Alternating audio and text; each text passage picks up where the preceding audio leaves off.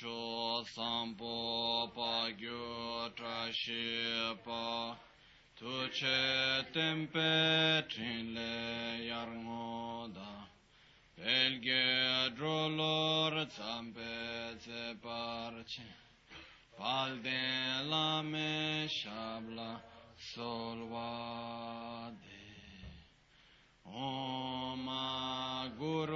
Vajradhara Sumati Munish. Karma Uta Vardanya Shri Bhadra Varsa Manya Sarva Siddhi Hum Om Guru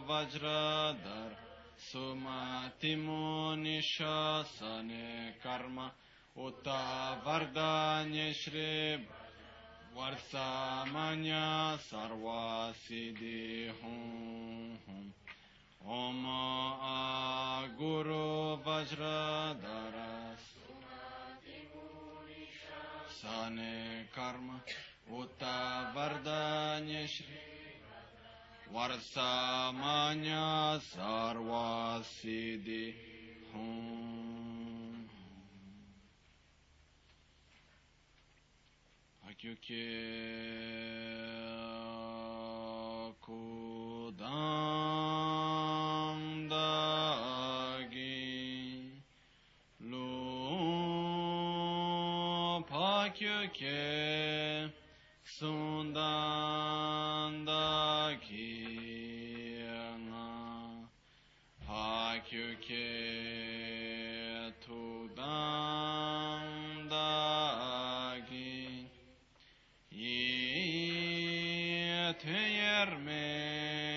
cintu jingi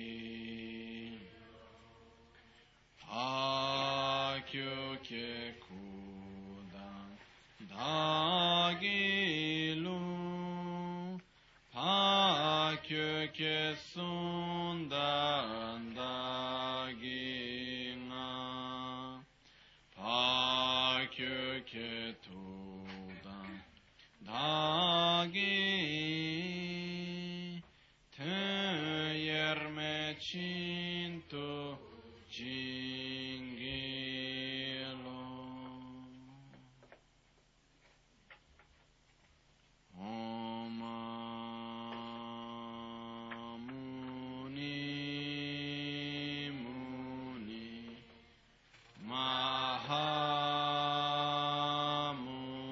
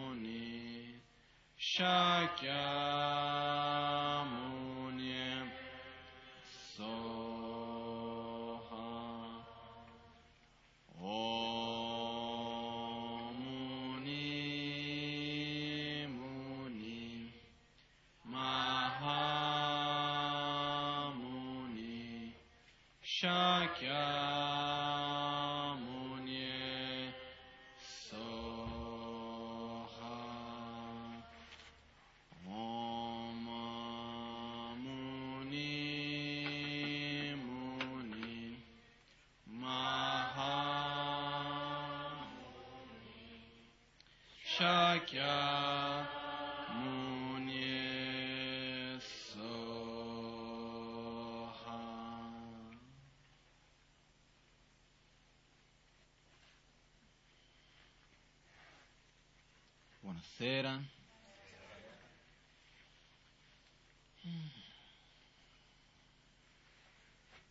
Innanzitutto vorrei dire che mi fa molto piacere essere qui, no? E lo dico perché veramente mi fa piacere? E, eh, mi dà una gioia particolare, della quale fra un po' volevo un attimino parlarvi del perché. Comunque, io faccio una cosa prima che non mi piace fare, non lo so neanche fare tanto bene, però devo fare che raccontare un po' quello che è accaduto in questi ultimi mesi, no? Visto che quando è stata l'ultima volta che ce ne siamo stati insieme qui? Fine luglio? Più o meno a luglio, da qualche parte a luglio, no? Ok, eh, da questo dopo siamo andati in Tibet, io sono stato, diciamo, per il primo mese abbiamo fatto il viaggio con le persone, alcune persone di qua sono state insieme, abbiamo fatto la pazzia di andare subito a 4500 metri, per modo di dire, pazzia, però eh, siamo stati in un posto molto molto bello, che è il monastero di un grande lama, amico di Lama Ganchen, chiamato Demogon Sarimpoce, questo posto un po' sperduto nel mezzo del nulla, per dire che c'è un monastero con questa statua di Lamazon K di dieci piani, e comunque più che altro una delle cose bellissime che c'è stato è il fatto comunque che siamo arrivati esattamente nei giorni, anche se non era stato programmato appositamente, che c'era un festival di preghiera, quindi c'erano circa 3.000 monaci, una 30.000 persone laici che erano lì per quello, no? Ed è stato molto bello, molto bello per diverse ragioni, tra le quali vedere comunque uh, da un lato quello che accade è che abbiamo visto questo aspetto del buddismo ancora in Tibet molto forte, risultato di comunque no, più di 1500 anni di tradizione, che è una cosa che da noi non esiste, per dire, da noi abbiamo un'altra tradizione, abbiamo un'altra storia di qualche parte, quindi è molto bello poter vedere comunque questo e si sente. Poi dopo di questo siamo andati alla parte del Tibet, ci siamo stati cinque giorni lì e siamo andati poi dopo alla parte del Tibet centrale. Una delle cose molto per me belle anche da osservare, io ho già fatto altre esperienze prima, quindi la prendo in un modo un po' diverso, però sai, eravamo cosa, una trentina di persone, 20 persone più o meno occidentali, arrivare in un posto dove fisicamente non stai tanto bene, che comunque sei a 4500 metri, fai fatica a respirare, avere un po' di mal di testa, eccetera. Dormire sono le stanze da 10-15 persone tutti insieme, il bagno inesistente, l'acqua corrente si può sognare, il cibo è quello che è, alla fine i primi giorni sono un po' così, però la cosa bella che io ho osservato è che comunque passati i giorni, quando è arrivato il quinto giorno ora di partire, nessuno aveva veramente voglia di partire, si stava così bene, nel senso che passato dopo di un po' di tempo, quelle cose che per noi inizialmente noi diamo così tanta importanza, no? Che è il fatto, la nostra privacy, io dove sto, con chi sto, eccetera, no? io con quello non voglio starci perché dopo, perché russa, perché di qua, perché di là. Poi abbiamo il problema che il bagno piuttosto che di qua, di là. Figuriamoci, di solito condividere il bagno è già un problema, immaginiamo in 50 con un bagno che quasi non, non, non so se si può definire un bagno, comunque quello che è già però dopo di un po' tutto questo non ha più importanza. Arriva un certo punto che ci sono altre cose così più belle, così, che dopo di un po' uno si abitua, la puzza, quello, quell'altro. Sono cose che non hanno più un'importanza. E questo ci fa, ci fa vedere, quando si vivono queste esperienze, il quanto che noi diamo importanza e valore, soffriamo per cose inutili. Questo è una delle cose che comunque ho visto, osservato in, questo, in quel momento. Poi dopo di questo siamo andati al Tibet centrale, dove è molto diverso come condizione di viaggio, per dire, dove è stato molto bello, siamo stati di solito ai vari monasteri, Tashilumpo, eccetera, eccetera. Quindi eh, in totale si è fatto cosa una ventina di giorni, quasi un mese, e poi dopo di questo io sono rimasto a Tashilumpo in Tibet per studiare, no? come tutti gli anni, e c'è il monastero di Tashilumpo, ci sono circa 800 monaci, e in questo, per dire, nel Tibet centrale d'oggi è uno dei migliori monasteri, per dire dal punto di vista che mantiene ancora tutta la tradizione di studi, la pratica, la meditazione, una cosa ancora molto viva. No? E di questo c'è l'abate, che Kajan Lo Sampunzo Rinpoche, con cui vado a fare gli insegnamenti. Ed è una cosa molto bella perché quando si vanno a ricevere insegnamenti si può dire del Dharma, del sentiero spirituale, non basta che chi ti insegna lo sappia bene e sappia insegnare. È molto importante che ci sia un vincolo anche di cuore, una, un, deve esserci un aspetto di fiducia con chi ci insegna. No? E questo fa una grande differenza. Io per esempio ho già cercato di fare degli insegnamenti con delle persone che avevano tutta la conoscenza ma con cui non c'era nessun feeling e comunque non c'era la voglia di trasmettere la conoscenza e, e alla fine, e poi c'è un'altra cosa, anche imparare da qualcuno che sa ma non pratica è diverso che imparare da qualcuno che sa e pratica. No? Fa una grossa differenza. Quindi io ho avuto questa grande fortuna a Tacilumpu di avere questo maestro che quelli che sono venuti in Tibet l'hanno conosciuto ed è veramente una persona meravigliosa per te, sia dal punto di vista come carattere, come persona, come dolcezza, come conoscenza, per dire, è oggi, nei giorni d'oggi, uno dei maestri più conosciuti, più importanti che c'è in Tibet. Comunque io ho avuto la fortuna in questi sei anni che sono andato in Tibet, piano piano, di creare anche un'amicizia, no? Perciò è stato molto bello. Negli ultimi giorni ho studiato diversi testi, sempre nelle lezioni private con lui, uh, un testo di Lamazon K che lo stiamo traducendo in inglese, che, che sono domande. Lamazon K, fondatore del lignaggio della tradizione Gelupa, quanti anni fa? 600 anni fa più o meno, ha scritto delle domande all'epoca, chiedendo delle cose sull'essenza del buddismo, sulla meditazione, cosa vuol dire meditare, come si deve iniziare a meditare, cosa vuol dire prendere rifugio, come funziona la legge del karma, la corretta visione della realtà, che cosa è l'impermanenza, ha messo diverse domande, in un modo anche un po', come si può dire, all'epoca è stato un testo molto, un po' polemico, perché neanche tanto rispettoso il modo come fa certe volte le domande, va molto dritto sul punto.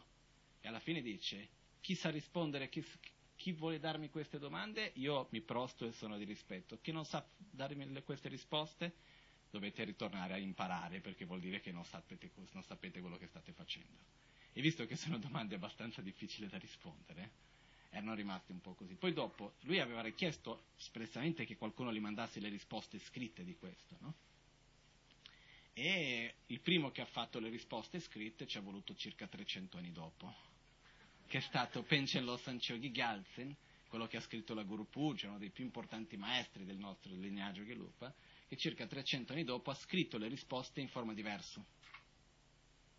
E è un testo bellissimo, quindi io ho studiato tutti e due insieme, quindi prima la domanda, poi insieme con questo la risposta, che è molto bello. No? Poi ho studiato un po' di quello che viene chiamato Abhidharma Kosha, o Z, che vuol dire eh, tutta la parte eh, che si sussegue la scuola sautantrica e Vaibhasika prevalentemente, principalmente, è comunque una scuola di filosofia nella quale c'è tutta la parte di come funziona la mente, i veleni mentali, gli antidoti, eh, come è stato creato l'universo, gli elementi, eh, il corpo, l'ambiente, eccetera, eccetera. Abbastanza estesa come cosa. Io ho fatto un po' un, un intensivo, no? per, quindi sono un libro di più o meno 470 pagine, qualcosa del genere, perciò mi sono fissato in quello per un po' di giorni circa un due mesi, qualcosa del genere. Poi ho studiato anche un testo molto bello che viene, vengono chiamate, come si può dire in italiano? Sewa corsum. Sewa vuol dire mischiare. Le tre cose da mischiare, diciamo così. Eh, che sono la tra- trasformare durante la vita, durante il sonno e durante la morte. Quindi come trasformare questi tre momenti nel sentiero spirituale, no? insieme con la Guru Puja che è molto bello. Quindi avremo anche occasione poi per vedere tutto questo piano piano. E poi che altro? Uh, questo più o meno quello che ho studiato, un po' di altre cose anche, però questo principalmente è stato questo. No? E devo dire che per me è stato un momento molto bello, come tutti gli anni. In particolare, uno dei momenti più molto belli che ci sono stati è stato quando mio maestro, che effettivamente anche quando si parla dal punto di vista della filosofia buddista, il tantra e tutto, oggi in Tibet è massima autorità, per dire adesso hanno fatto una nuova università di buddismo a Lhasa, hanno chiesto a lui di essere il principale maestro docente che è dato lì, lui rispettato da tutte le tradizioni, eccetera, eccetera. E un giorno lui mi chiese, ah, mi fai vedere la pratica della Maganchen dei cinque dei Buddha? Ho detto sì, l'autoguarigione. No? Sono andato lì, l'avevo già fatto vedere una volta un qualcosa, l'ho rifatto un'altra volta, a lui piace, piace tantissimo e alla fine hai detto Guia Samaja. Ho fatto vedere l'altra pratica che la Maganci ci ha trasmesso di Guia Samaja. Sono stati più o meno 3-4 giorni, un 3-4 ore al giorno più o meno, sono stato lì con lui a far vedere questo. Poi la pratica di Hiruka, la pratica di Kalachakra, tutte le pratiche che la Maganci ci ha insegnato, ci trasmette, sono stato lì con lui a far vedere esattamente quello che abbiamo nei nostri sadhane, quello che la Maganci ci trasmette, ci insegna. E che spesso la Maganci ha questa capacità di darci le cose più elevate, più profonde, come se fosse un gioco da bambino, no? Niente, ora ripetete, fate così, di qua, di là, un po' così scherzando, ridendo, però alla fine ci sta dando le cose veramente preziose, rare. Quindi, facendo vedere tutto questo a lui, che conosce, capisce di quello che si sta vedendo, era di una felicità. Chiamato i suoi discepoli, venite a vedere anche voi, dovete imparare. Faceva i mudra insieme, tutte le cose. E ha 87 anni, no, no scusate, 76, 77 anni più o meno. Comunque, è stato un momento molto bello questo, anche perché lui alla fine quello che mi ha detto è stato, guarda, io ti ho insegnato durante questi anni quello che io conosco, il mio obiettivo di trasmetterti la mia conoscenza è proprio perché tu puoi viaggiare nel mondo. Io sono qui, devo curare le cose qui, eh, però il mio obiettivo è che tu possa prendere questa conoscenza, quindi trasmettendo a te un modo di poter trasmettere anche agli altri, in altre parti del mondo. No? E alla fine quest'anno, alla fine lui mi ha ripetuto più volte, nella quale mi diceva, guarda, sì, torni quando vuoi, io ti insegno quello che vuoi, però ormai le cose le sai. Principalmente, diceva, le cose principali, la base ce l'hai tutta. Poi, da parte, da parte del sutra, che è la parte della filosofia principalmente, diciamolo così, ha detto io ti ho insegnato quello che c'era principalmente. Dal punto di vista del tantra, più di quello che la Magancia ti insegna, non so, non so che altro si possa imparare. No? Quindi questo è stato molto bello anche perché uh, io ho avuto un po' la sensazione un giorno quando ero lì, no? che camminavo andando nel monastero a Tashilompo e mentre stavo camminando ho avuto questa sensazione di come se fai un viaggio molto lungo per andare a ricercare un tesoro. E vai a cercare, vai dove si trova, e vai lì fai tutte le fatiche per cercarlo di qua, di là, vai lontano, e dove devi fare tutte le ricerche per capire dove c'è il tesoro e quando arrivi nel posto dove deve essere il tesoro e lo vai a prendere, ti accorge che il tesoro era a casa da dove sei partito. No? Quindi questo, un po' questa sensazione l'ho avuta. E, perché alla fine quello che succede è che veramente quello che la Magancia mi trasmette, ci trasmette alla fine, sono di una preziosità che di solito nei monasteri ci vuole tantissimo tempo finché impari, finché anche è raro trovare qualcuno che sa le cose e ce le dice direttamente senza fare nessun giro intorno, come se fosse la cosa più semplice del mondo. No? Quindi questa è un'esperienza che io ho vissuto. Insieme con questo volevo condividere con voi oggi alcuni pensieri che ho avuto, partendo però prima di una delle cose che facciano parte degli insegnamenti che sono stati dell'Abhidharma Kosha, una delle cose semplici, però molto belle. Uno dei primi passi che dobbiamo fare nel buddismo in generale è imparare che cos'è l'io. Noi, io chi sono? Io cosa sono? Una domanda che di solito non ci facciamo neanche, no? Per dire quanto spesso ci facciamo questa domanda, quanto spesso ci insegniamo, andiamo a fare una ricerca su io cosa sono, chi sono, come sono, uno si chiede ma io so quel che sono, che, che serve stare lì a ricercare, no? Quello che accade è che conoscendo aiuta a poter direzionare. Se io conosco meglio come sono fatto, come funziona la mia mente, come mi relaziono con me stesso, sulla base di questo posso anche riuscire a gestire meglio, posso direzionare meglio la mia mente, posso direzionare meglio comunque le mie azioni e me stesso. Questo tra altri benefici che c'è anche. E in questo,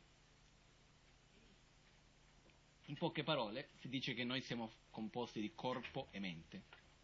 Abbiamo questo corpo e abbiamo una mente. Innanzitutto il corpo e la mente sono inseparabili, non sono una cosa che uh, il, ricordiamoci che quando dico corpo e mente inseparabili intendo dire che il corpo esiste anche un corpo sottile e un corpo molto sottile quindi anche quando si muore questo corpo grossolano si lascia, questo corpo sottile anche si lascia, che il corpo sottile è il corpo di energia che abbiamo ora, esiste un corpo molto sottile di energia che continua da una vita all'altra, perciò il corpo e la mente comunque vanno sempre insieme, anche se a livello molto sottile. Quello che accade in questo è che quando si va a capire il corpo è abbastanza facile, siamo abituati andiamo a imparare, il corpo grossolano è fatto degli organi, carne, ossa, eccetera, eccetera. E qua non c'è molto da dire, lo conosciamo relativamente bene o male, dipende. Spesso pensiamo che conosciamo il nostro corpo molto bene perché sappiamo quali sono gli organi che ci sono all'interno, però quello che accade è che anche lì io mi chiedo, no, quando io sento qualcosa, in realtà abbiamo un sistema di allerta bellissimo, no? Perché quello che accade è che è come immaginiamo che c'è la macchina, stiamo guidando la macchina, a un certo punto si accende una luce e comincia a fare un suono. Cosa facciamo? Perché si accende questa luce e fa questo suono? Come faccio a spegnerlo? Invece cosa dovremmo fare? Eh, come mai si è accesa la luce? Vuol dire che c'è qualcosa che non va. Questo suono vuol dire che c'è qualcosa che non va. Fammi andare a sistemare quello che non va. Non è che comincia a far venire una spia un suono e cosa vogliamo fare? Spegnerla. Cosa facciamo con il nostro corpo? Questo. Perché sono malato, ossia ho, del dolore piuttosto che dei segnali che il corpo mi dà, dice guarda che c'è qualcosa che non va. Il corpo mi sta dando questi segnali. Noi di solito cosa facciamo? C'ho il dolore alla testa, c'è qualcosa, mi prendo una pillola per togliermi il mal di testa. Faccio qualcosa per togliere via il sintomo, senza andare a ricercare quale sia la causa di quello che mi ha creato. Questo non tutti e non sempre, però spesso si ha questa attitudine, sia dal punto di vista fisico, sia dal punto di vista della nostra società. No? Io una delle cose che rifletto spesso e, e mi, fa, mi stupisce, in poche parole. Abbiamo un mondo moderno, chiamiamolo così, dove c'è molta intelligenza, c'è molta conoscenza, eccetera, eccetera, e che è più o meno guidato dall'economia. Qual è la definizione di economia che si studia nelle università? Questo ho imparato da un amico economista in Brasile, poi ho parlato con una persona che ha studiato economia in Italia e mi ha detto che è la stessa definizione, anche qua. Si dice l'economia è la scienza che fa in modo che risorse finite possono esaurire i desideri infiniti dell'uomo. Ma siamo folli. Io mi chiedo, ma come posso pensare che questo sia possibile innanzitutto?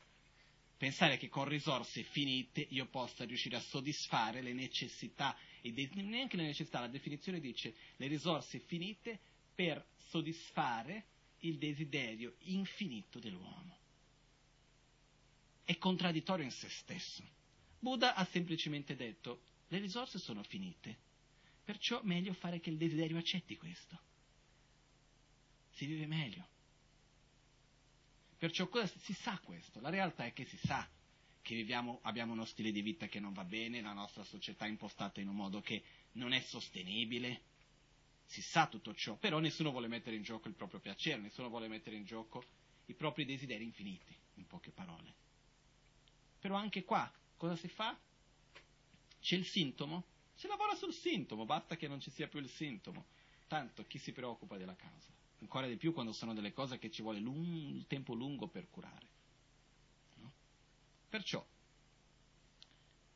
eh, quello che accade è che anche quando parliamo, sì, conosciamo il nostro corpo fino a un certo punto.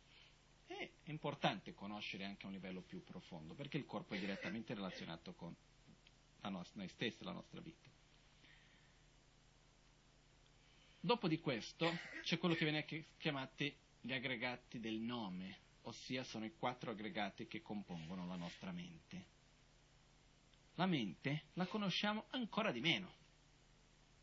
Ditemi che cosa c'è di più importante nella nostra vita che la nostra mente. Io almeno non ho mai trovato nulla. Perché alla fine nel mondo che cos'è che va a definire le cose? Che cos'è che va a, a, a, decidere, a direzionare, a scegliere, a fare che il mondo sia quel che è? La materia esterna o la mente? La mente. Ditemi una guerra che ci sia stata che non dipendesse dalla mente. Se la mente degli esseri fosse diversa, ci sarebbe povertà nel mondo? Ci sono risorse materiali abbastanza perché tutti possono vivere bene materialmente senza fame, senza freddo, eccetera, eccetera? Chiaro che ci sono. Che cosa manca? L'attitudine mentale nella nostra propria vita, quante volte non abbiamo vissuto situazioni che potevamo star più che felici, invece siamo stati infelici? Mi sa che non so se riesci neanche a contare, no? Però quello che succede è che basta, possiamo, basta cambiare una piccola attitudine dentro, che cambia tutta la vita. No? Anche un'altra cosa che, parlando di questo, secondo me è importante per noi riflettere, è importante per noi anche ogni tanto vedere, ma che un'altra volta riporta l'importanza della mente, noi viviamo anche con un'educazione, un'idea basata molto sulla ragione. No? La scienza, la ragione, quello che è giusto, quello che è sbagliato, il perché, il come, quello che si deve fare, si segue una ragione logica. Però la cosa che cos'è? La logica funziona unicamente avendo dei riferimenti. Se io cambio i miei riferimenti, cambia la logica. No? Se io penso di vivere per, per sempre, una logica funziona.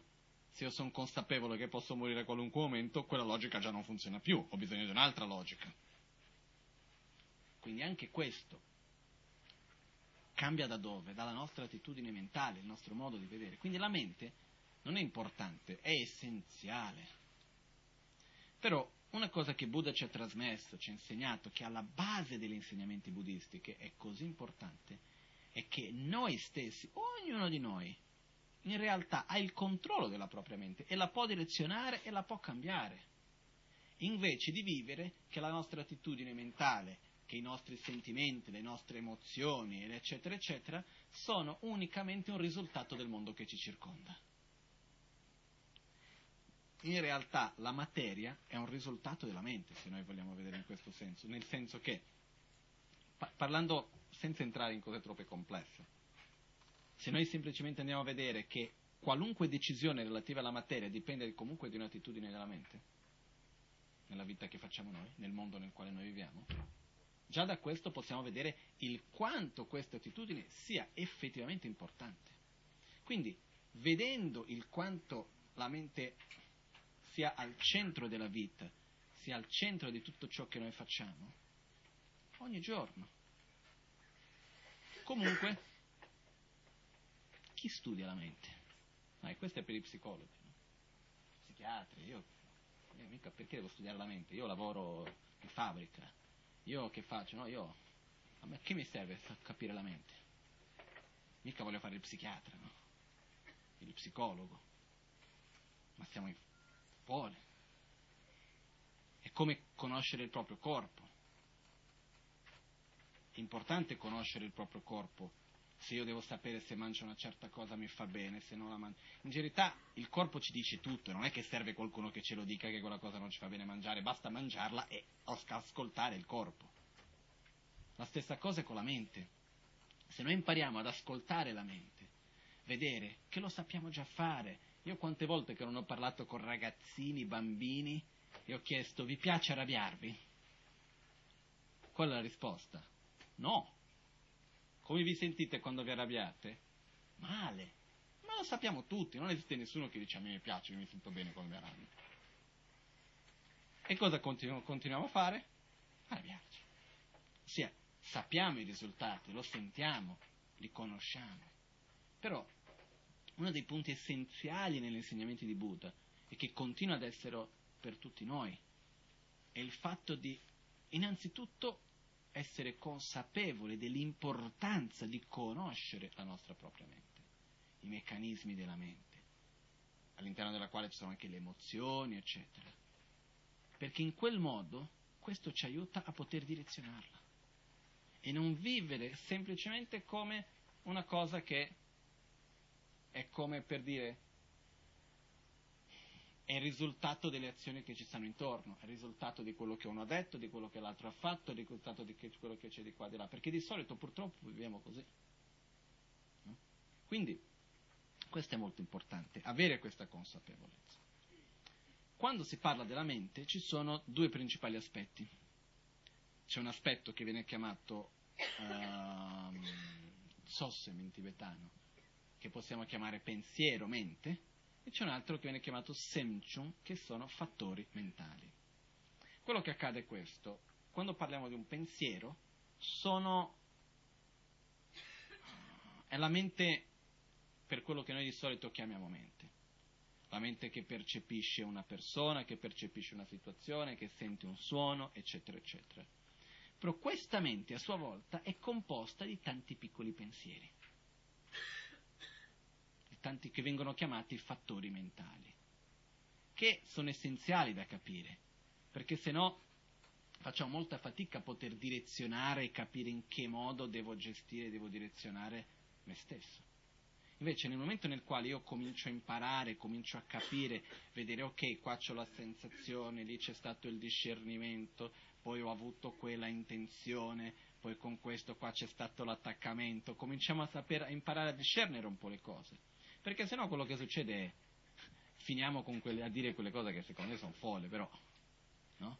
Che si dice, non so se in Italia c'è questo detto, no? Che si dice uh, l'amore e l'odio vanno insieme, no? Più o meno, in Brasile abbiamo un detto così. Quello che succede è che non è vero. Quello che c'è, il desiderio, attaccamento e l'odio vanno insieme. Perché io ti voglio, sono contento se ce l'ho, mi fai bene, sono felice se riesco ad averti. Quando non mi fai più felice vuol dire che la colpa è tua, quindi io non ti voglio più bene. Però questo non è l'amore, l'amore è desiderare la felicità dell'altro. E molto spesso c'è amore e c'è anche desiderio. Io non ti amo più. Perché? Perché non ti desidero. Ma scusate, amore è una cosa, desiderio è un'altra. Qual è la natura del desiderio? Voler sempre di più. È l'insoddisfazione alla fine. Perciò è più che normale che quando io riesco a ottenere un oggetto di desiderio, dopo di un po' non lo desidero più. Questo fa parte della nostra, fa parte della natura di quel sentimento stesso di come è fatto. Innanzitutto perché? Perché proiettiamo una felicità su qualcosa che non riesce a sostenerla. Quindi cosa succede? Nei rapporti interpersonali, dopo di un po' diciamo io non ti amo più. Perché? Perché in fondo in realtà non soddisfai più il mio desiderio, non mi dai più la gioia, la felicità che mi davi una volta, perché non ti desidero più in realtà. Però il fatto che una persona non desideri più l'altra dopo di un po' di tempo è la normalità, è proprio la regola di quel sentimento. Però se uno pensa che il desiderio è amore e l'amore è desiderio, alla fine finisce male. Invece se uno ha chiarezza che cosa è l'amore, desiderare la felicità dell'altro, la gioia del poter dare gioia agli altri, la gioia nel vedere la gioia, nel vedere il benessere dell'altro. Questa è una cosa. Un'altra cosa è il fatto che io abbia un desiderio del stare vicino, un desiderio fisico, un desiderio di appartenenza, eccetera, eccetera, che andiamo a generare. Che poi, insieme con questo, una volta osservando questo, arriviamo a un altro punto che per me è essenziale, quando si parla del desiderio, che secondo me il livello di soddisfazione nel saper domare il desiderio è molto più alto che nel ottenere l'oggetto di desiderio. Ossia, quello che io ho già detto centinaia di volte, no? La domanda che noi ci facciamo di solito è lo voglio o non lo voglio? No? Se noi cambiassimo la domanda lo voglio o no per mi serve o non mi serve, ho bisogno o non ho bisogno, cambierebbero tante cose. Qual è il beneficio che porta quella cosa o no? Invece del semplice lo voglio o no. Con questo arriviamo al punto che volevo dire oggi, che è quando Buddha ha spiegato come io, l'essere è composto, ha spiegato che è fatto di cinque aggregati.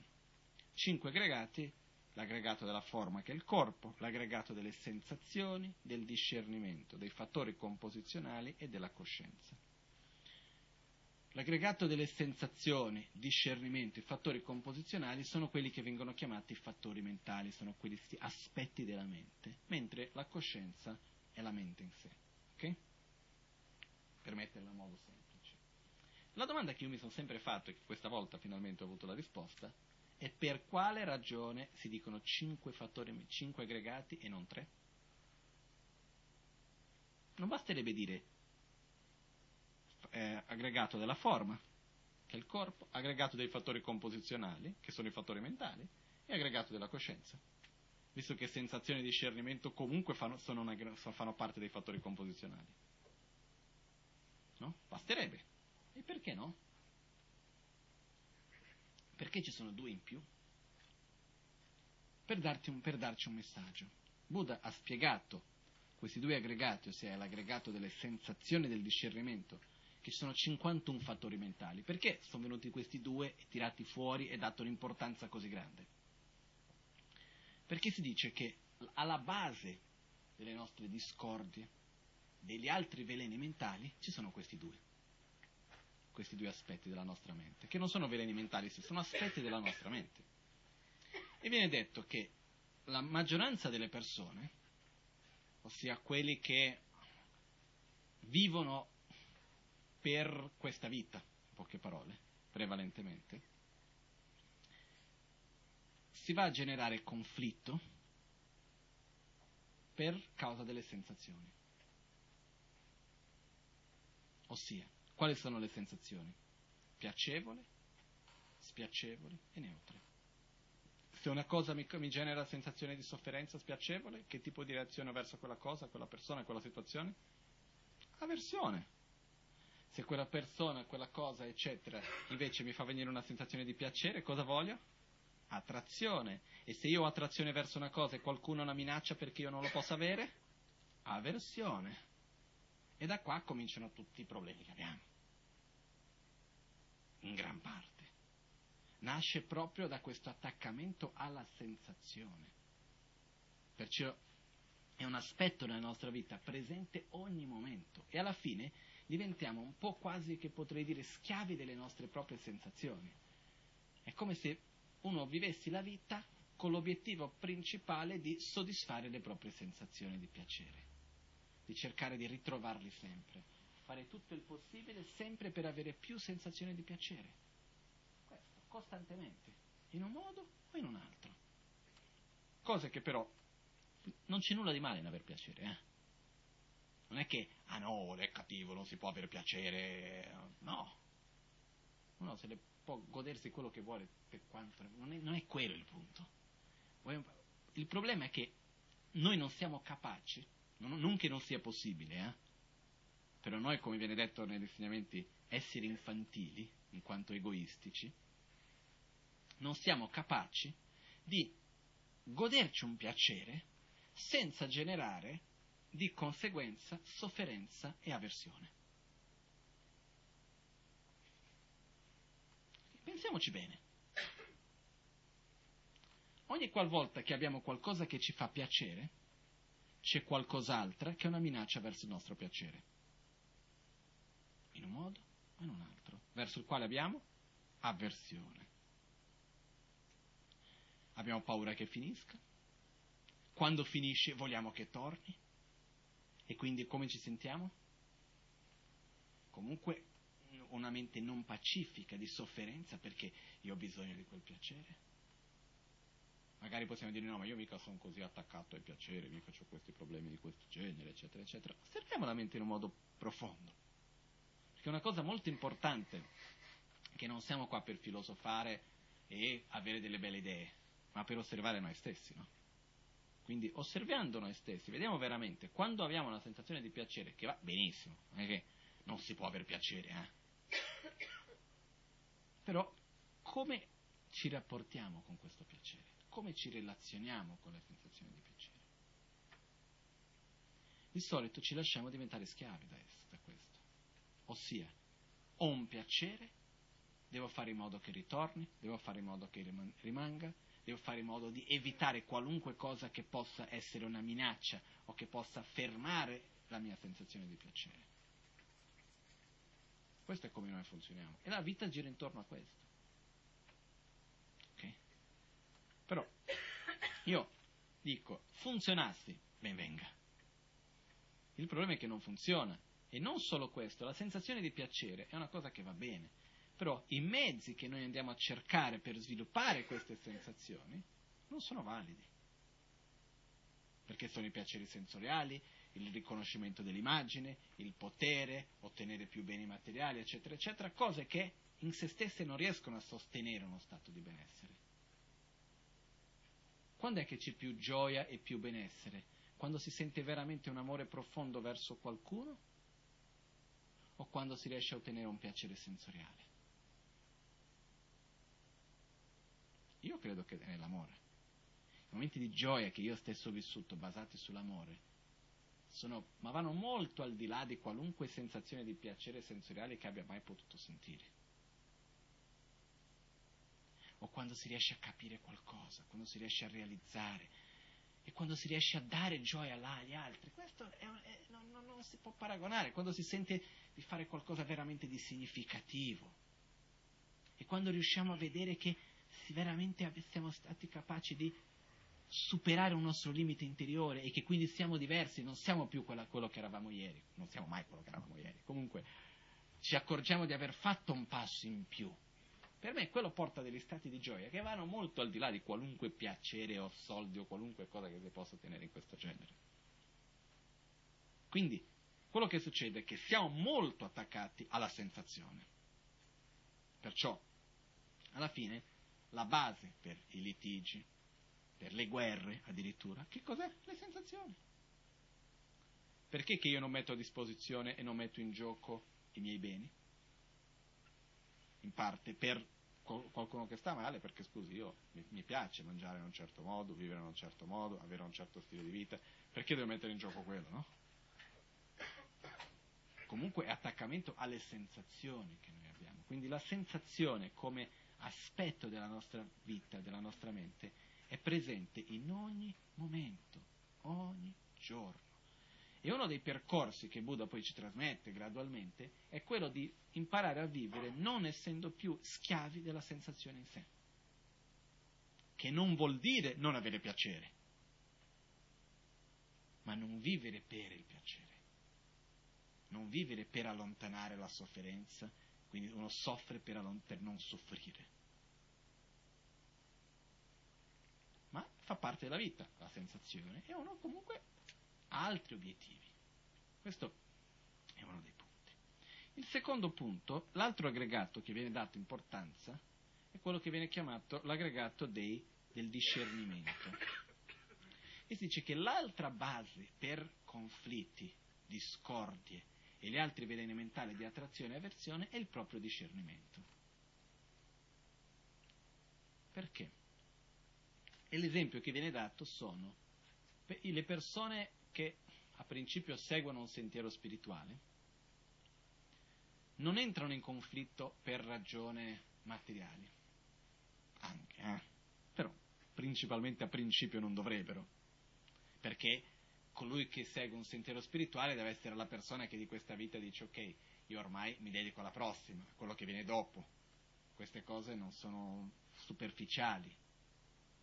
Però alla fine che cosa c'è? Si finisce a, a, entrare in conflitto, a litigare, eccetera, eccetera, perché cosa? Attrazione e avversione, quello che è giusto, quello che è sbagliato, secondo me. La mia religione, la mia tradizione, il mio maestro, la mia visione. La mia è giusta, la tua è sbagliata. Discernimento. Discernimento anche se a volte è relativo. Che cosa è giusto, che cosa è sbagliato, spesso è molto è relativo. Quindi cosa succede? Il primo livello più grossolano di attaccamento che andiamo a generare e di identità che andiamo a generare, che va a generare a sua volta come risultato attrazione e avversione, quindi come risultato sofferenza, la, sono le sensazioni. Il secondo livello, più profondo, però comunque molto grossolano, è il discernimento. Che peggio però, eh? Perché può succedere di tutto, non mollo. No? È come una volta il mio maestro mi raccontò che andò in una gita del governo che doveva fare per, era andato poco mentre ero lì, hanno costruito nel nord-est della Cina un, la statua di Buddha più grande del mondo seduto, il Buddha seduto più grande del mondo. E lui è stato chiamato per benedire quella statua.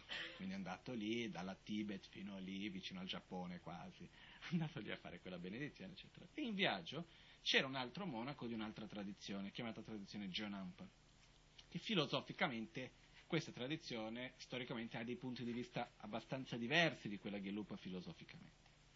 Il mio maestro si è messo a parlare con questo ragazzo che era molto intelligente, eccetera, e a discutere questi punti filosofici. No? E alla fine quello che è successo è che questo ragazzo gli ha detto, sai che c'è? Tu mi puoi dire tutto quello che vuoi, mi puoi giustificare con tutte le ragioni logiche del mondo, mi puoi spiegare tutto, ma alla fine io credo nella mia tradizione, seguo quello che mi è stato detto, non mi importa se è giusto o sbagliato. Tanto io seguo quello che voglio, tu segui quello che vuoi, è inutile che stiamo qua a discutere. E qua arriviamo a un'attitudine che nel buddismo a principio non dovrebbe esserci, che è il dogma. Anche se negli insegnamenti di Buddha questo non avviene. Se noi pensiamo com'era in India prima, che era una, una cosa meravigliosa, circa un 1500 anni, 2000 anni fa in India, 1500 anni fa c'era ancora, funzionava così. Diciamo che qua siamo qua con la Magancia, ok? Seguiamo un certo tipo di pratica, o un certo tipo di filosofia, eccetera, eccetera. Viene una persona di un'altra tradizione. Facciamo un esempio, che ne so, il prete qua vicino. Okay? E viene e comincia a discutere la filosofia, a mettere in questione le cose che noi crediamo e quello che facciamo. Si apriva un dibattito pubblico. Questo è come funzionava ufficialmente si apriva il dibattito davanti a tutti, eccetera, e si stava lì per il tempo che ci voleva, una settimana, dieci giorni, due giorni, non importava il tempo che fosse necessario. Finito il, dibattito finiva quando? Quando uno dei due si contraddiceva e dava ragione all'altro. Se io mi contraddicessi e dicevi hai ragione, il mio modo è sbagliato, era mio compito convertirmi alla tradizione dell'altro, io insieme con tutti i miei discepoli. Perché? Perché non c'è nulla di più sacro che la coerenza, la chiarezza, la ragione in questo senso. Perché? Perché non si parlava di un sistema dogmatico nella quale uno deve credere e non poter chiedere o capire. In India prima era così. Quindi quello che succedeva è che c'era sempre tra i monaci più bravi che eravamo sempre lì in attesa di qualcuno che venisse a fare il dibattito in modo di poter difendere il monastero che non era una difesa fisica, era una difesa intellettuale in qualche modo questa, no? Addirittura anche in, eh, in, Tibet nell'anno 1000 qualcosa c'è stato un altro maestro chiamato Kamala Shila, che c'erano due tradizioni in Tibet, una che diceva importante compiere azioni virtuose, aiutare gli altri, eccetera, eccetera, e un'altra tradizione che diceva, sai che c'è, che tu aiuti gli altri o no non fa nessuna differenza. Compiere azioni virtuose non esistono, tanto è tutto vuoto, non esiste nulla, il buono e il cattivo non esiste, il, il giusto e il sbagliato non esiste, è tutta una creazione della mente, è tutto vuoto, non c'è nulla, è tutta un'illusione. Il re all'epoca ha visto queste due visioni e ha detto io non ho la conoscenza e la capacità per dire quale è giusta e quale è sbagliata come visione, però di una cosa sono sicuro, sono contraddittorie. Perciò io chiamo due maestri, scegliete voi i maestri più importanti e fate un dibattito. Quello che vince rimane in Tibet, quello che perde via dal Tibet. E così è stato. E Kamalashila a quell'epoca ha vinto questo dibattito, in quel modo sono rimasti e questo che vengono chiamati Hashan sono andati in Cina e poi così via. Quindi quello che accade è, questa è una cosa che è esistita per tanto tempo, anche per contraddire questa attitudine alla fine che si va a creare, nella quale è la mia tradizione, il mio modo di vedere, che è basato su una sorta di attaccamento, non è basato su una ragione, su questo o quell'altro. No? Io spesso parlando con delle persone che seguono una, una tradizione particolare, parlo all'interno del buddismo, eh? e gli chiesi, scusate, ma perché segui questa tradizione e non quell'altra? Ah no, ma io la mia tradizione è molto migliore, figuriamoci che vado a ricevere insegnamenti di quella tradizione lì. Ho detto, ok, e ditemi qual è la differenza tra le due tradizioni? Boh. Faccio l'esempio, la tradizione Gelupa e la tradizione Nyingmappa. Che differenza c'è? Vabbè, quando fanno le cerimonie una recita in un modo, l'altra recita in un altro, una segue l'Amazon K, l'altra segue il Guru Padmasambhava. Ok, ho capito, però la sostanza, che cosa cambia? Spesso non si sa, spesso non si conosce e comunque si ha un enorme attaccamento verso il mio punto di vista la mia tradizione. No? E questo è una delle cose che Buddha dall'inizio ce li ha messi così chiaro, ha detto ci sono cinque aggregati. Uno di questi è il discernimento, l'ha messo lì appositamente affinché noi vediamo il quanto siamo schiavi di questo, il quanto noi stessi alla fine ci lasciamo prendere e soffriamo a causa di questo attaccamento verso il nostro proprio discernimento, in quanto, per dire, corretto avere un discernimento, è corretto vedere, è corretto capire, però è anche corretto insieme avere una mente aperta per capire che le cose non sono necessariamente come lo vedo io. Nel momento nel quale ho la mia visione, ed è giusto che ognuno di noi ha la propria visione, che è un risultato di tutto quello che abbiamo visto finora, abbiamo vissuto finora, tutte le esperienze che abbiamo avuto finora. Però allo stesso tempo dobbiamo avere l'apertura per cambiare qualunque momento. Io posso essere, la Magancia me l'ha sempre detto, io questo l'ho visto con tutta la chiarezza, una volta che la Magancia vedi che una cosa è giusta, ma non esiste nessuno che lo dica di far diverso. Quello che lui ritiene giusto, lui lo fa, punto e basta. Se però viene, lui si accorge perché qualcuno lo fa vedere o perché c'è una visione diversa, qualunque ragione che sia, che invece è giusto in un altro modo, lui cambia subito, mica attaccato a quel modo di essere. Non ci sono mica problemi. Però quante volte io non l'ho visto prendere delle scelte che erano molto controcorrente, molto diverse, molto magari polemiche in certi casi anche, poi dopo vedendo perché lui profondamente aveva osservato tutte le possibilità, riteneva che quello fosse il corretto che fin ad oggi ha sempre azzeccato. Eh? Non dato bene, sempre, poi dopo quante volte che non ha fatto delle cose che ha detto ma perché fai così? Dice, ma veramente, guarda, poi fai passare un po' di tempo, un anno, due anni, riosservi indietro, avevi ragione. Però il punto che voglio dire è, è giusto avere il discernimento e non possiamo fare a meno. Però dobbiamo stare molto attenti a non sviluppare un attaccamento verso il nostro modo di vedere, il mio modo di vedere, il mio modo di essere, il mio modo di fare, eccetera, eccetera, e non essere aperti ai cambiamenti. Perché questo crea tanti altri conflitti. Quanti non sono i conflitti culturali, di idealismi, eccetera, eccetera. Perché poi la cosa più assurda è quando abbiamo un idealismo, abbiamo una visione, abbiamo una filosofia, ci accorgiamo che siamo sbagliati, ma per arroganza, per orgoglio, per attaccamento alla nostra immagine, eccetera, eccetera, cosa facciamo? Rimaniamo lì. Anche se sbagliato io sono così. Chi ci perde? Noi stessi, nessun altro. Quindi,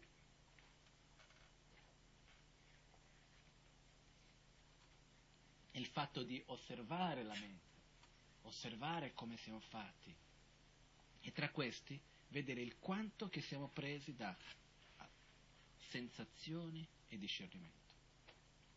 Se noi riusciamo a controllare questi due, controllare nel senso direzionarli, osservare, ho oh, le sensazioni, sì, ok, però non è che devo avere, direzionarli intendo dire, non necessariamente dobbiamo vivere come una reazione sulla base di questi. Ho una sensazione piacevole, bene, punto. Ho una sensazione spiacevole, ok, è il risultato di che cosa? Delle cause e condizioni che io stesso mi sono creato. Vedo in questo modo, ok, perché che io vedo in quel modo? perché ho avuto tutte le esperienze che ho avuto finora, è risultato del passato, di quello che sono stato finora. No?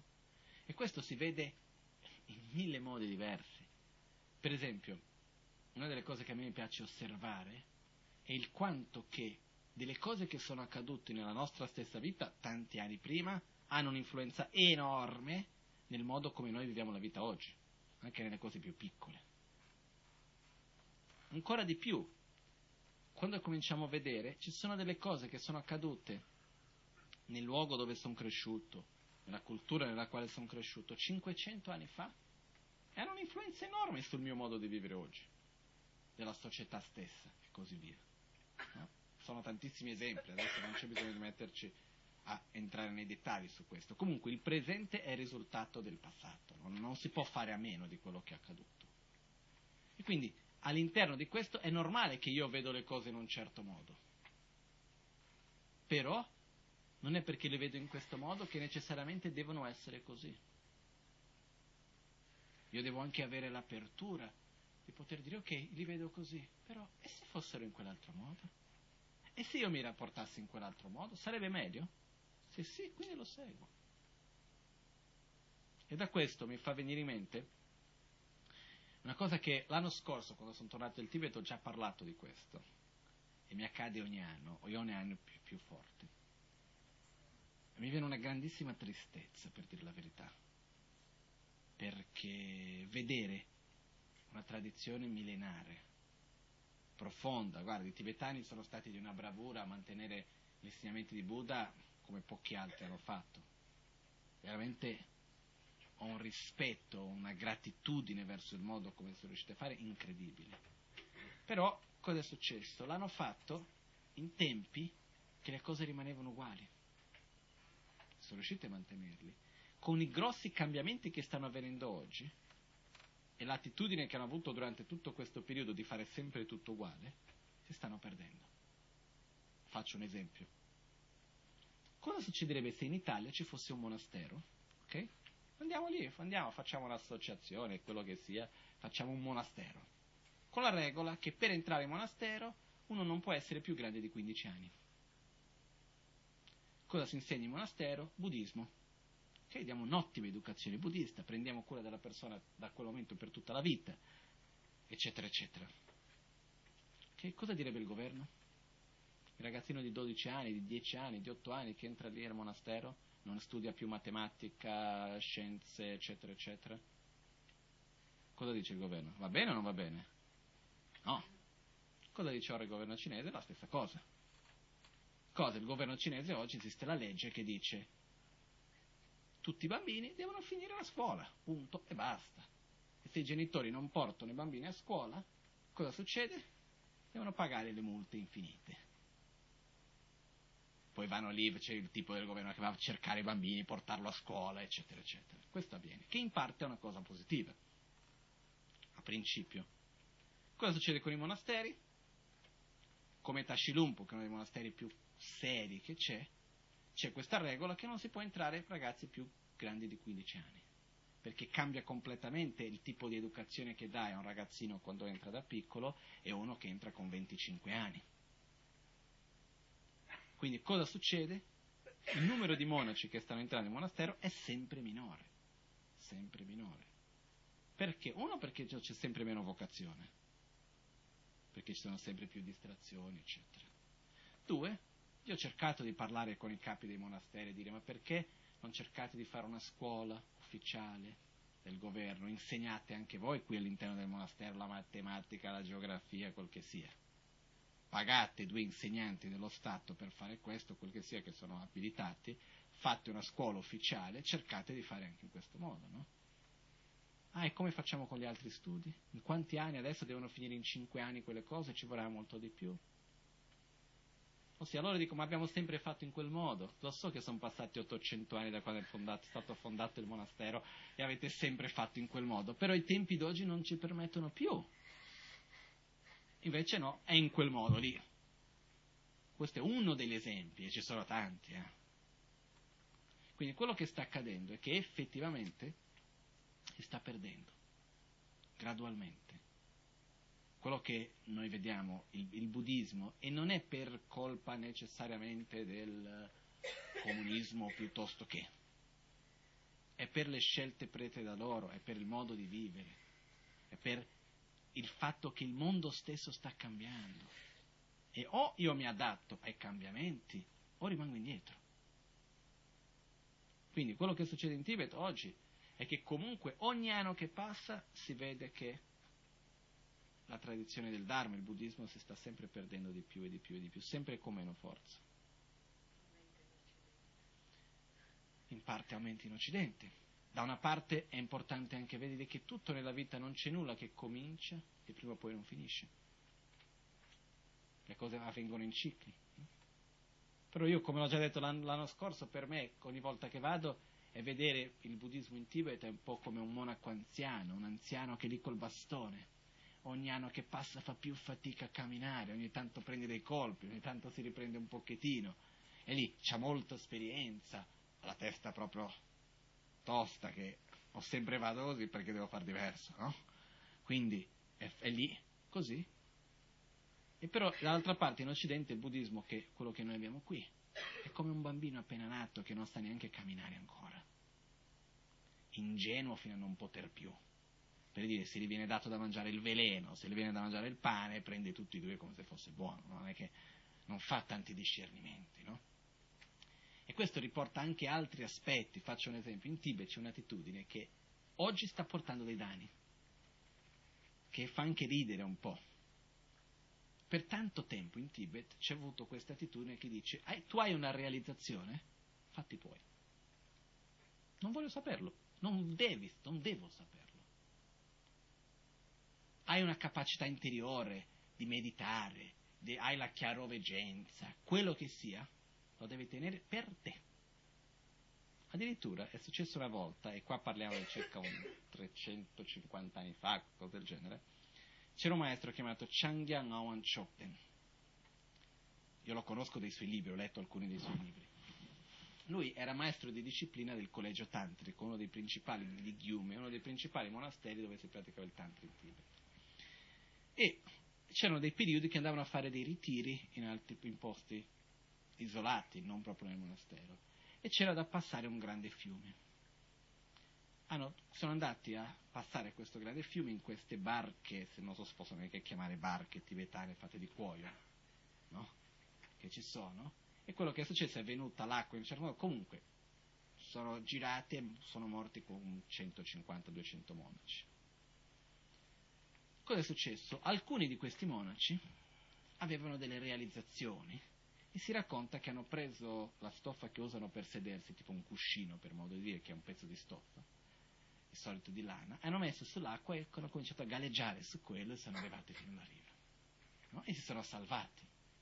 E uno dice, però hanno delle realizzazioni, mica no, che rispetto. Invece, arrivati in monastero, la prima cerimonia, maestro di disciplina, quelli che hanno le realizzazioni, via dal monastero, espulsi.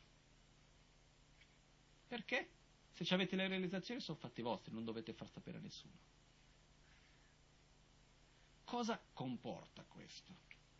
Oggi. Che anche chi fa una pratica seriamente fa finta di non farla. No? Per dire anche che da un lato è una cosa bellissima, perché uno dei più grandi difetti dell'essere umano è l'arroganza, è l'orgoglio e nel momento nel quale io mi sento speciale perché so meditare bene, sono fregato. Nel momento nel quale io mi sento meglio di te perché ho una capacità che ho sviluppato nella pratica, sono fregato. Quindi questo era un modo comunque per tenere questo veleno mentale molto presente abbastanza. Però cosa è successo nel tempo? Dove siamo arrivati oggi? Che uno non si permette neanche di cominciare a meditare perché quella è una cosa per i meditatori, io sono uno qualunque.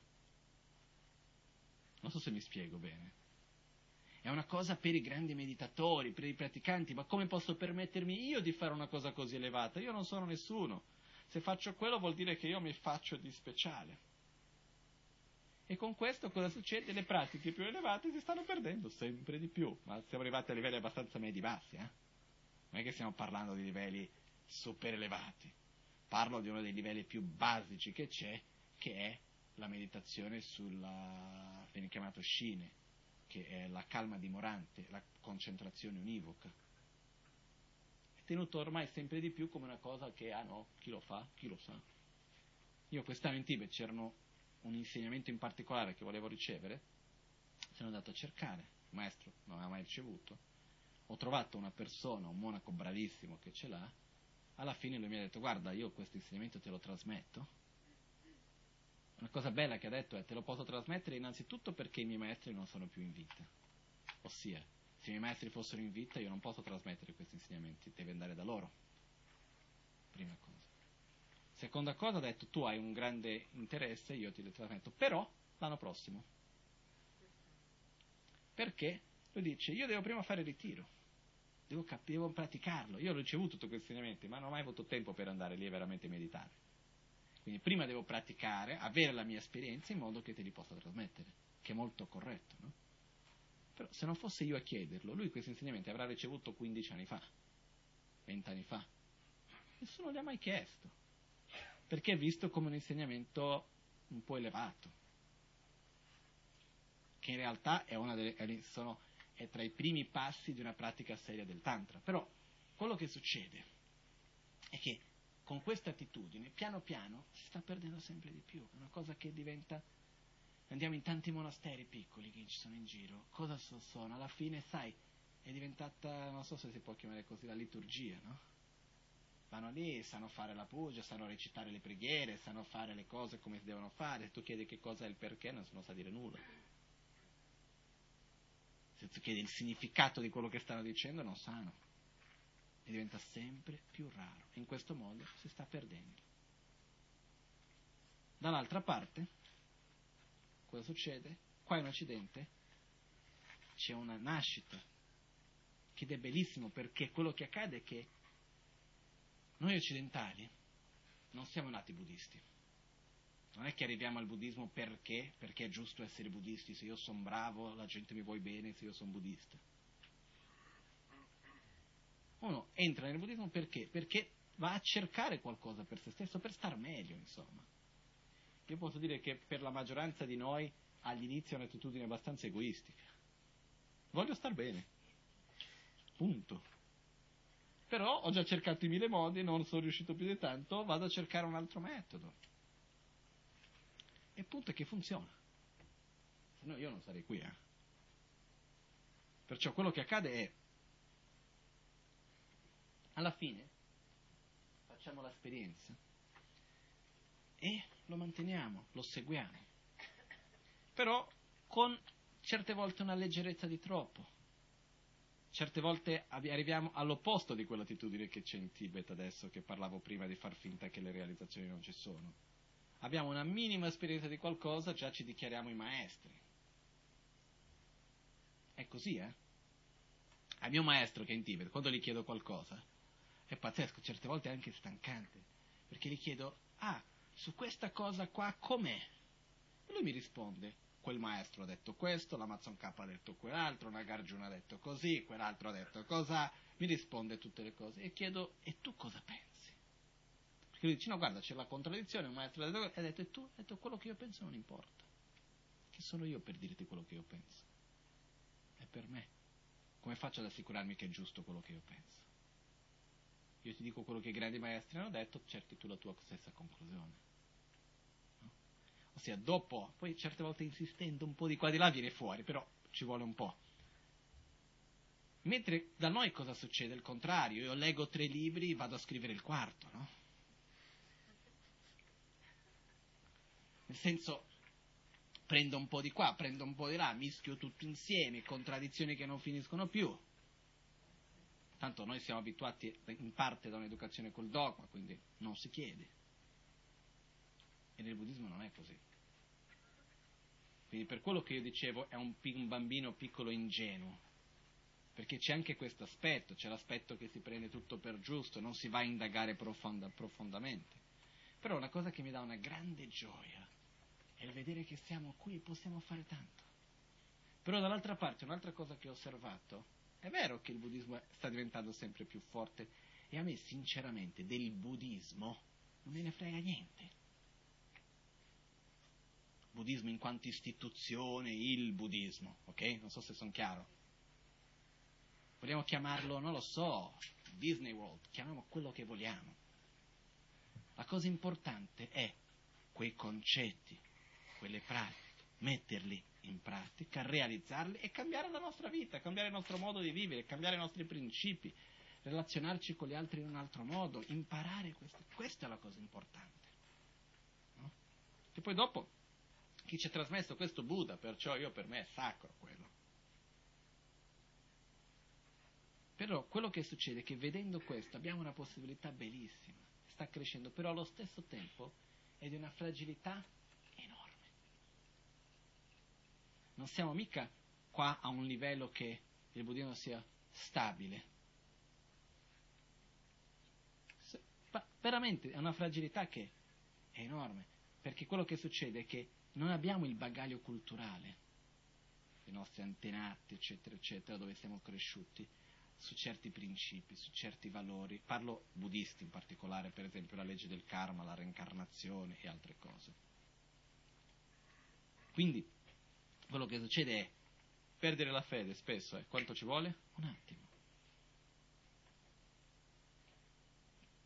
Cambiare strada se prendiamo la strada giusta va benissimo, però quello che voglio dire è che allo stesso tempo è fragile, non è una cosa che sia così stabile. Quindi qual è il compito che io mi trovo, però non credo di essere da solo? Credo che ci siamo tutti. È quello che il monaco anziano sta lì piano piano ogni anno con meno forza. E di comunque, meno male, ci sono dei, dei ponti, e piano piano di comunque riuscire a far mantenere qui, di poter trasmettere, imparare, praticare. E con questo però c'è una cosa che io ci tengo moltissimo a dire, perché ci credo, che ho riflettuto tanto in questo periodo, che è semplice, però è importante, che del fatto, ho già detto tante volte comunque, è il fatto di capire è importante, sì, leggere, comprendere, però nessuno di noi è qui, almeno così credo io, per capire, per imparare. Nel senso, dobbiamo capire, sì, ci serve imparare anche, ma per che cosa? Per un obiettivo, non è il fine. La fine non è capire, la fine non è imparare, avere più conoscenza. La fine è avere meno rabbia, meno gelosia, più amore, più compassione, più pazienza, più equilibrio, dare un significato a questa vita, non aver paura della morte, saper dare una continuità di vita in vita. È quello dove vogliamo arrivare. Essere pronti ad arrivare davanti alla propria morte saper affrontarla con dignità. Non la dignità del guerriero che va alla morte e dice io morirò con dignità, no? non, quel, non quel tipo di dignità si dice che grande, l'obiettivo del Dharma, tra altri, è, quando arriva il momento della propria morte, essere come qualcuno che ci sta chiamando per tornare a casa. Per dire, saper seguire una strada, essere, saper conoscere noi stessi questo, in tutto ciò. Quello che dobbiamo arrivare, siamo qua per quello. Però per questo c'è un piccolo dettaglio. Nulla avviene senza il nostro proprio sforzo. Non esiste nessuno che può venire e ci può dire guarda, vuoi morire bene, ti faccio io morire bene, mi paghi totte. Non esiste, se ci fosse paghiamo tutti, eh? mettiamo risparmi da parte. Non è così. Non esiste nessuno che mi può assicurare di non avere più rabbia o gelosia o invidia. No, no, non ce n'è. L'unico modo di fare questo in che modo è? Con il mio proprio sforzo, la mia propria dedicazione nella mia vita di tutti i giorni. Ed è questo che è importante, perché alla fine, veramente, la vita passa. Mi ricordo ora, in questo periodo che c'è stato lì anche il vicepresidente del centro, Riccardo Legnani, un carissimo amico, ci è venuto a mancare. Io ho visto con lui, perché quando per la prima volta che ho sentito che lui era malato, eh, aveva il cancro al polmone se non mi sbaglio. E ho detto, ok, l'unica cosa, quello che posso fare è aiutarlo a cominciare a prepararsi per la morte. E parlando tramite messaggi con lui, quello che mi è stato detto, ma no, ma tanto non deve morire adesso. E quando vuoi morire? Nel senso, se non pensiamo di poter morire, se non ci prepariamo ora, quando vogliamo prepararci per questa morte? Chi lo sa quando? Ah no, ma si fa l'intervento, si passa tutto. Poi, quanto tempo è passato? Un paio di settimane? Morto. Sì? Tre settimane, dai. Più o meno. Perché qual, quale sia stata la condizione? È morto perché è nato, prima di tutto. È naturale quello. Le condizioni del corpo a un certo momento non va, fumava come, non lo so, neanche che esempio dare. No? A un certo punto il polmone dice scusate, no? Però quello che io voglio dire di questo è che Riccardo è stata una persona che ha fatto tantissimo, ha aiutato tante persone, aveva un cuore enorme, faceva tante cose, su questo non, non, non, non ho molto da dire sulla sua vita, quello che, però le, mi, mi viene in mente questo esempio perché è una persona che ci ha lasciato pochi giorni fa, è stato un mese fa neanche, no? Più o meno. E che però aveva in parte tutti i mezzi per prepararsi, ma non l'ha fatto. Come quelli che abbiamo noi ora oggi, qui, davanti a noi. Ha avuto una buona vita, ha fatto tante cose, quindi sono sicuro che avrà una buona continuità in questo, però è diverso questo dal fatto di dire ok, io mi preparo, come devo meditare, come devo affrontare la mia morte, cosa devo fare, cioè, sono due cose molto ben diverse.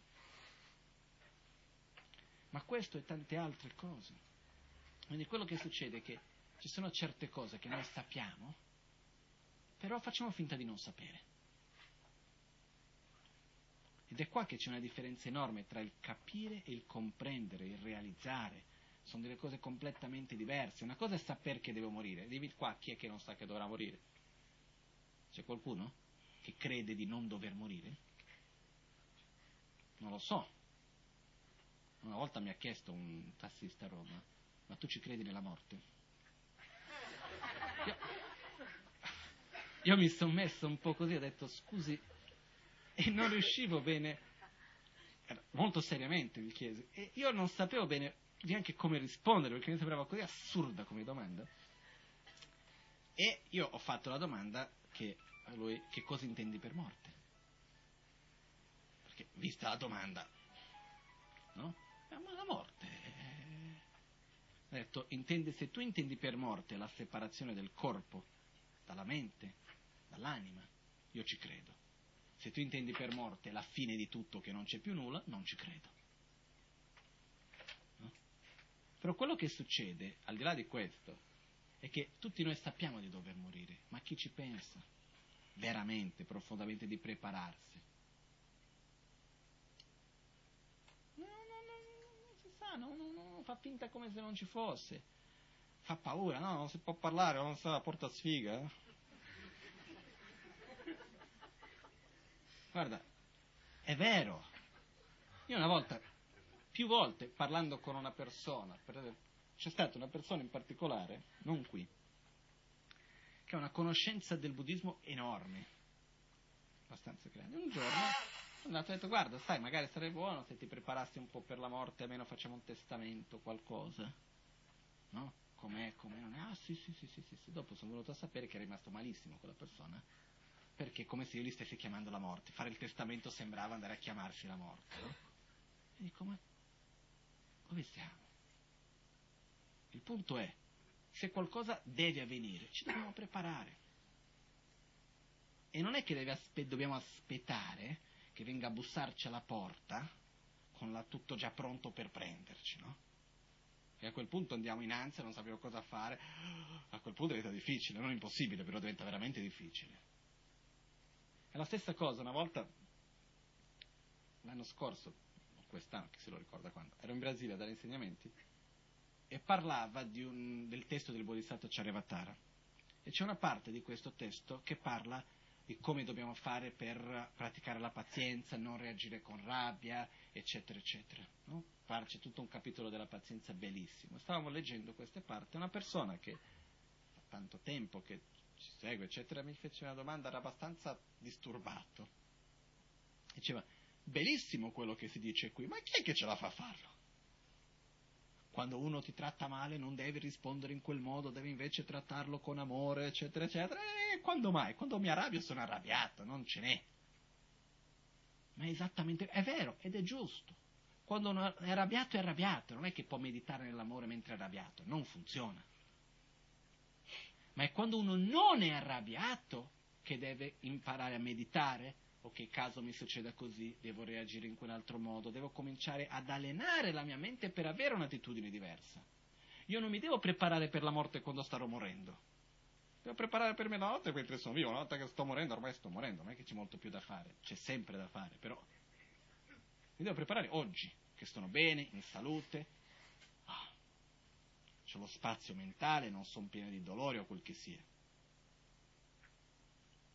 Quando è che io devo cambiare le mie attitudini. Quando ormai non ci sarà più tanto tempo, o devo cominciare a farlo adesso? Il punto che voglio riportare di tutto questo è che se noi non ci mettiamo a praticare il nostro sentiero spirituale con sincerità, e per il sentiero spirituale intendo dire, in poche parole, il nostro percorso di trasformazione interiore, nel quale vogliamo sviluppare più amore, più compassione, più umiltà, la rinuncia, sia non proiettare più la nostra felicità in ciò che veramente non la può sostenere, fare qualcosa di più significativo, vivere la nostra vita in un modo coerente con questo. Quando lo dobbiamo cominciare a fare? Ditemi voi. Stiamo aspettando a che cosa? Il 2012? Non lo so. Veramente vi chiedo. Perché se non facciamo ora, ditemi quando ci saranno condizioni migliori. Io spero che ci siano sempre condizioni migliori. Però adesso io parlo per me, parlo per tanta gente che conosco che è qui. Adesso abbiamo tutto, non ci manca nulla. Chissà domani. E non dico per forza la morte. Ma quante altre cose non possono succedere? Ma migliaia di. E sono già accadute, in passato si è già visto, in tante parti del mondo. Quindi adesso che ci sono tutte le condizioni, io parlo per me stesso, io dico, se io dovessi ricreare tutte le condizioni favorevoli che ho ora, non saprei neanche da dove iniziare. Fra dieci anni non so neanche come fare, veramente, non sto mica scherzando. Perciò se non lo faccio ora, quando? No, io mi ricordo un esempio di vita che ho avuto su questo, che è stato Geshe Amantarlam che era un monaco, viveva con me in monastero, eravamo allo stesso dipartimento, ci ha raccontato la sua storia un po' di volte. Lui aveva una capacità di memorizzazione spaventosa, ossia non c'era un testo di filosofia, un libro intero, parlo, testo intendo dire dei libri, eh, che lui non sapesse a memoria parola per parola. Non c'era una preghiera che lui non sapesse recitare. Lui ha fatto anni e anni e anni della sua vita a memorizzare e aveva una capacità, lui al giorno memorizzava intorno a 50 pagine al giorno così tutti i giorni. Figuriamoci, era proprio un'enciclopedia, ma di più, è una biblioteca, no?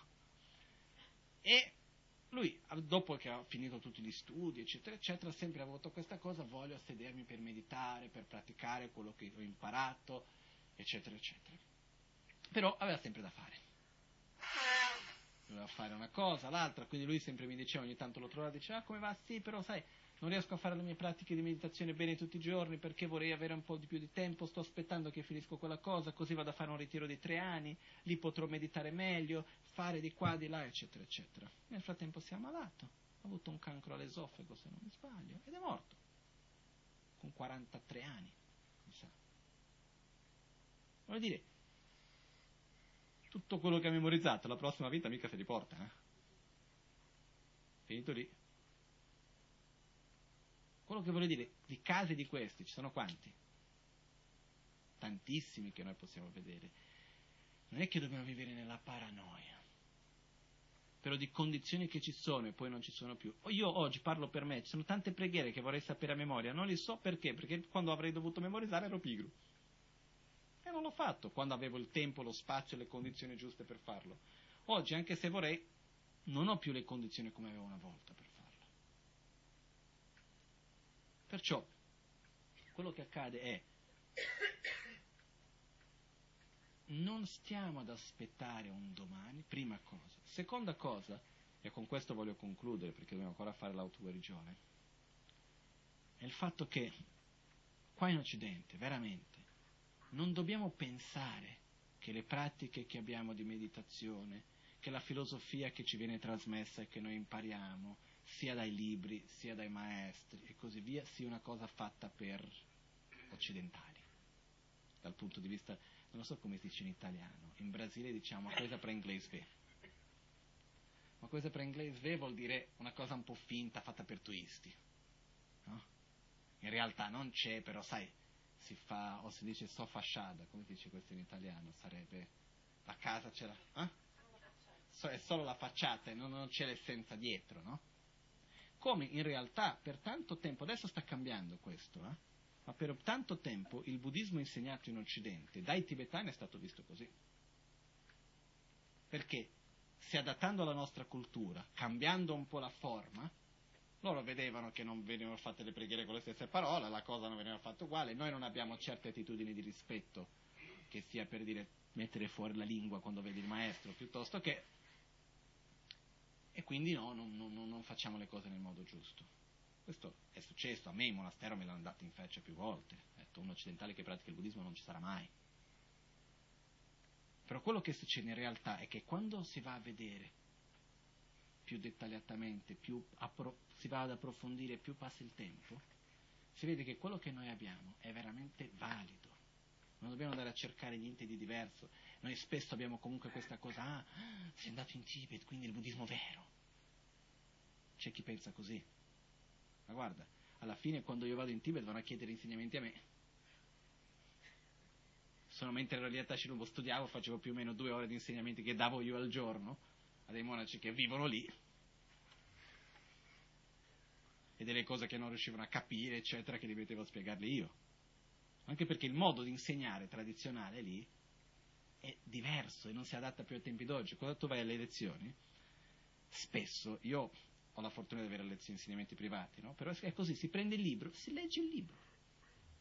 Io ti insegnerò quel libro lì, prendo il libro e lo leggo a te. Poi aggiungo un po' di parole in mezzo ed è finita. Non hai capito qualcosa? Vai a studiare. Non è che ti vado a spiegare tutto e qui qua e di là, ok, non ho capito, facciamo mille esempi. No. È molto molto raro questo. Quindi questi ragazzi che sono venuti da me, alla fine avevano già, avevano già studiato, ho dato insegnamenti sui 51 fattori mentali. Cose che avevano già studiato, però non capivano niente. Quindi gli ho spiegato tutto, finalmente, detto, finalmente mi fa senso quello che ho imparato. Quindi un altro monastero, monastero di Niemo Gyalcin. Sono lì, vivono lì, alla fine chiedono insegnamenti a me. Ogni anno che vado, quest'anno ho dato insegnamenti sui quattro sigilli. E quello che voglio dirti, dirvi è che quello che noi abbiamo qui, e non è che sto a vantare me stesso, parlo del buddismo che ci viene trasmesso, dai grandi maestri che ci sono stati, di quelli che ci sono ancora, come la Magancia e quelli altri che ci sono stati prima e altri, veramente ci portano la cosa più preziosa, ci portano l'essenza, per un unico scopo, con un unico scopo e un'unica ragione, che credono in noi, che possiamo praticare. Se no, che utilità c'è insegnare meditazione chiunque a qualcuno che non medita? Ditemi voi. Quindi è stato, esiste comunque questa fiducia che ci è stata data e che io vedo che è sempre di più il momento nel quale tocca a noi sostenerla. Quindi quello che accade è che, lo so che quello che ho detto, questo può fare molto senso ad alcuni, non tanto ad altri, comunque quello che accade è, stiamo vivendo comunque in un momento di transizione. Ci stanno dando qualcosa di molto prezioso in mano. Se noi li sappiamo tenere in mano, possiamo un giorno passare a qualcun altro. Caso contrario cade qui e qui rimane. No? Si dice che il lignaggio, perché possiamo avere tanti libri, eh? Oggi prendiamo tutti i libri del buddismo, li traduciamo tutti. Eh, stanno facendo un bellissimo progetto in America di tradurre tutte le sutra dei Buddha, eccetera. Bellissimo, ottimo. Però quello che succede negli insegnamenti di Buddha è come l'elettricità. Noi andiamo qua, accendiamo l'interruttore, la luce arriva, no? Perché? Perché c'è una sorgente elettrica, c'è una centrale idroelettrica, quel che sia, una centrale elettrica che manda la corrente. Cosa succede se io qua ho tutti i fili a posto, l'impianto perfetto, tutto, però in mezzo c'è un traliccio che cade? Il cavo si rompe? L'elettricità non arriva mica, no? Io posso avere qua tutto perfetto, mi faccio il mio impianto alla perfezione, non ricevo nulla. La stessa cosa accade con gli insegnamenti, accade con, la, con quello che viene chiamato il lignaggio. Io posso avere tutti i libri, tutta la conoscenza, mettere tutto a posto, fare tutto preciso. Se io non ho la trasmissione, che deve essere ininterrotta, mi arriva vuoto. Ossia, c'è una differenza enorme tra imparare un qualcosa solo come conoscenza e imparare qualcosa che viene dalla conoscenza insieme con l'esperienza e con la trasmissione. Si parla che la trasmissione è qualcosa che e addirittura è materiale. Chiamato, ci sono due tipi di forma, c'è la forma, la materia grossolani esiste un tipo di materia più sottile. Quando si parla del lignaggio che viene trasmesso, addirittura si parla di un, una sorta di una materia più sottile che viene trasmessa e che si mantiene. Quindi quello che voglio dire, noi stiamo ricevendo questo qua, e in che modo si può mantenere per un giorno poter ripassare mettendolo in pratica? Quindi quello che io credo è che questo non è un compito solo mio. Mio sì. Mi è stato dato questo compito da quando ero ragazzino, ce l'ho, ci credo, lo porto avanti con gioia. Però mica solo mio, è di tutti noi.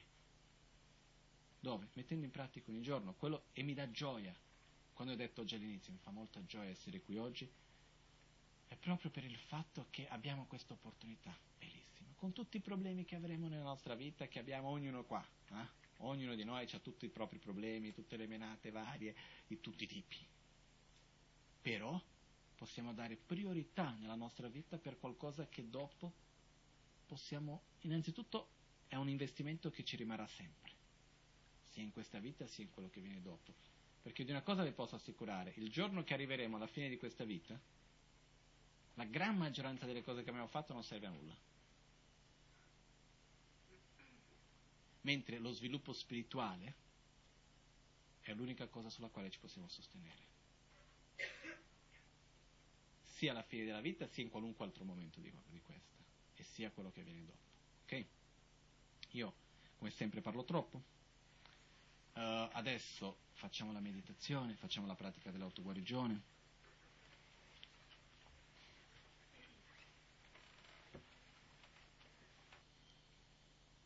All'alba o al tramonto, di notte o durante il giorno, possano i tre gioielli per concederci le loro benedizioni, possano aiutarci ad ottenere tutte le realizzazioni e cospargere il sentiero della nostra vita con molti segni di buon auspicio.